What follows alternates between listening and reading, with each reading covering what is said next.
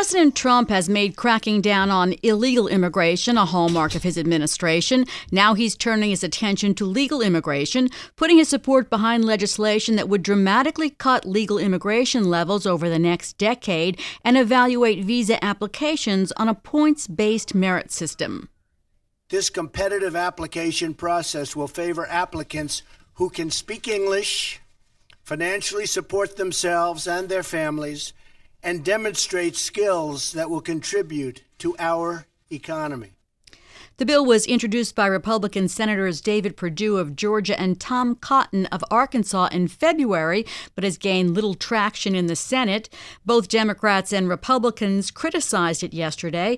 Republican Senator Lindsey Graham of South Carolina said agriculture and tourism are the top two industries in his state and rely on immigrants.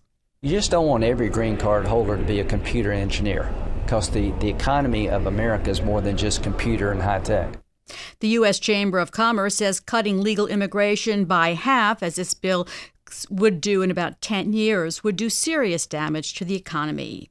Joining me are Kevin Appleby, Senior Director of International Migration Policy at the Center for Migration Studies, and David Bier, Immigration Policy Analyst at the Cato Institute. Kevin, explain the changes to the immigration system that this bill would enact. Well, as was mentioned in the uh, prologue there, it would cut legal immigration or green card levels by at least half, if not more, uh, which would severely impact uh, family units, uh, family immigration, as well as employment, um, and would undercut, uh, certainly undercut our economy growing going forward. It also would reduce refugee admissions to 50,000, leaving tens of thousands over the next several years in danger. And it also eliminates a program called the Diversity Visa Lottery Program, which was enacted in 1990, and it would allow our our immigrant population to be more diverse from countries that otherwise wouldn't have that opportunity. David, uh, we heard uh, Senator Graham and immigration advocates also who criticized the proposal, saying that slashing legal immigration would hurt industries such as agriculture and harm the economy because it would result in labor shortages in lower wage jobs that Americans generally don't want. Do you agree with that? Yeah, absolutely. I, I think it's just completely ignorant to believe that all the jobs in the economy are going to be college educated, college degree holding type positions. If you get rid of all of the uh, maids and uh, get rid of all of the people working in the back of the restaurant, someone's going to have to fill those positions. And you're going to be really downgrading America's workforce. You're going to start forcing Americans out of you know managerial positions and force them to the back of the restaurant, require them to be the dishwasher. You're going to require them to be the cook instead of uh, the guy who's running the business. And so, really, the uh, the motivation behind having a system in which all immigrants are college degree holders is uh, really misplaced uh, once you start thinking about how it would actually play out in the real economy.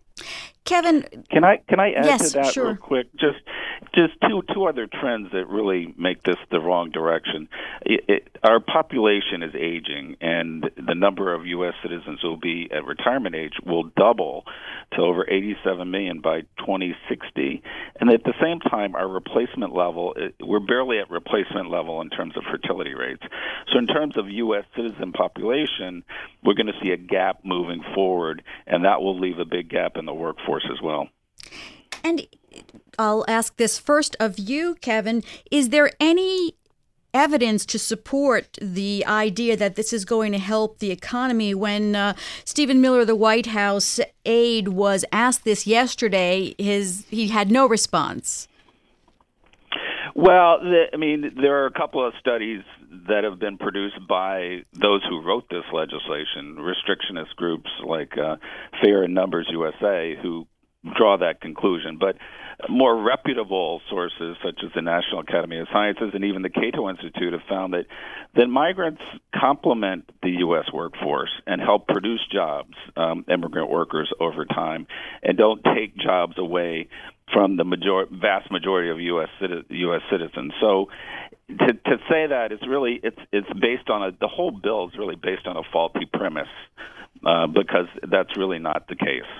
I've been talking with Kevin Appleby, Senior Director of International Migration Policy at the Center for Migration Studies, and David Bier, Immigration Policy Analyst at the Cato Institute, about the immigration bill that President Trump is supporting. It was introduced originally by two Republican senators in February, and this bill would award points, it's a merit based system, award points based on education, ability to speak English, high paying job offers, age, record of achievement, and entrepreneurial initiative.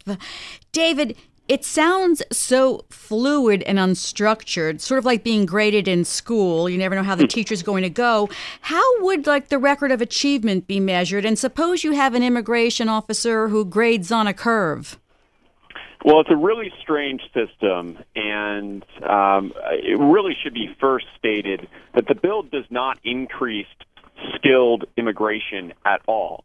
There are no more visas in this bill uh, for people coming to work in the United States than under current law. So it's just wrong to characterize this bill as being a prioritization of skilled people.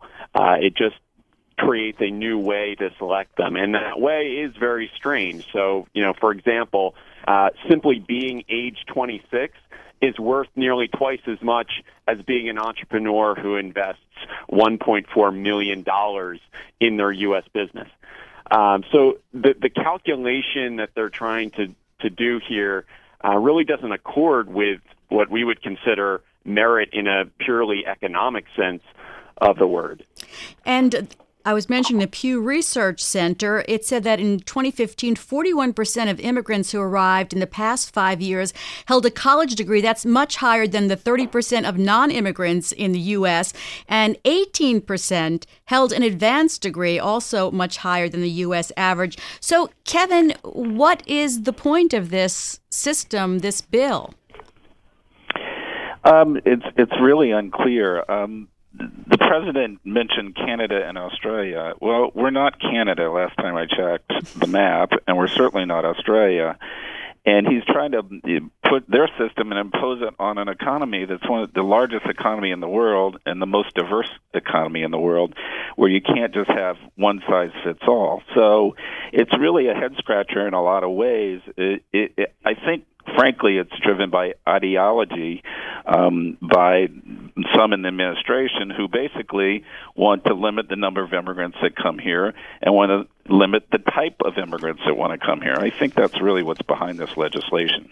Well, uh, yesterday, President Trump also said they're not going to come in and immediately go and collect welfare, but under a 1996 welfare reform bill signed by Bill Clinton, legal immigrants are already barred from receiving government benefits for five years or longer.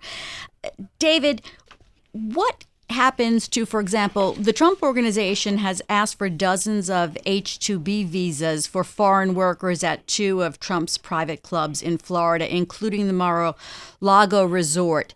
What about those kinds of visas? Is that, are they affected by this?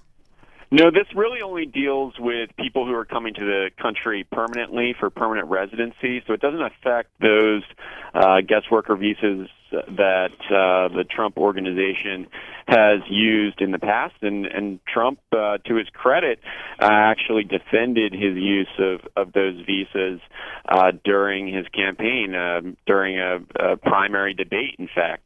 So uh, he understands that the economy does need immigrants, but perhaps he only understands it on behalf of his individual businesses rather than taking a overall view of the economy and understanding that other businesses would also have needs uh, for more longer term uh, uh, positions.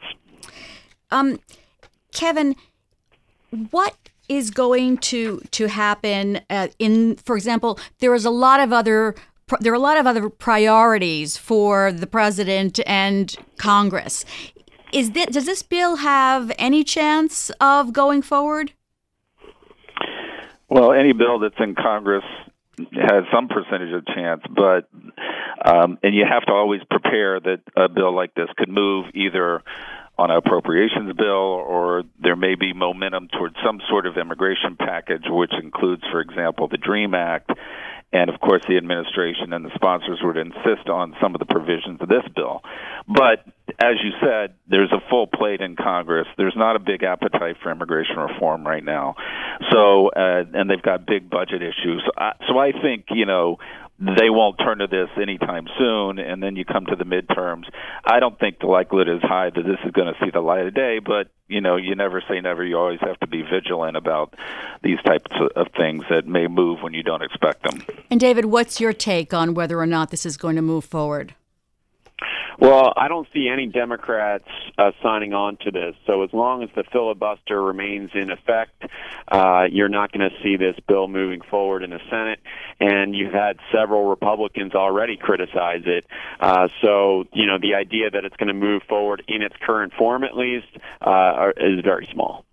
And also, uh, Kevin, there were business groups and the U.S. Chamber of Commerce, in particular, uh, saying it would do serious damage to the economy. W- which groups are there that are supporting this in, in about 30 seconds? Well, I think the restrictionist groups are supporting it. Um, the Federation of Americans for Immigration Reform, Numbers USA, um, you know, the groups that Steve Bannon associates with, um, who basically just want lower levels of immigrants in the country and, and are looking to create a system that deports a large number of immigrants. They're the, really the forces behind it. Uh, but I, otherwise, I don't see other groups come out uh, uh and have supported this this bill. All right, thank you both Inclu- for being including business. Thank you both including for being business. here. Kevin Appleby, Senior Director of International Migration Policy at the Center for Migration Studies, and David Bier, Immigration Policy Analyst at the Cato Institute.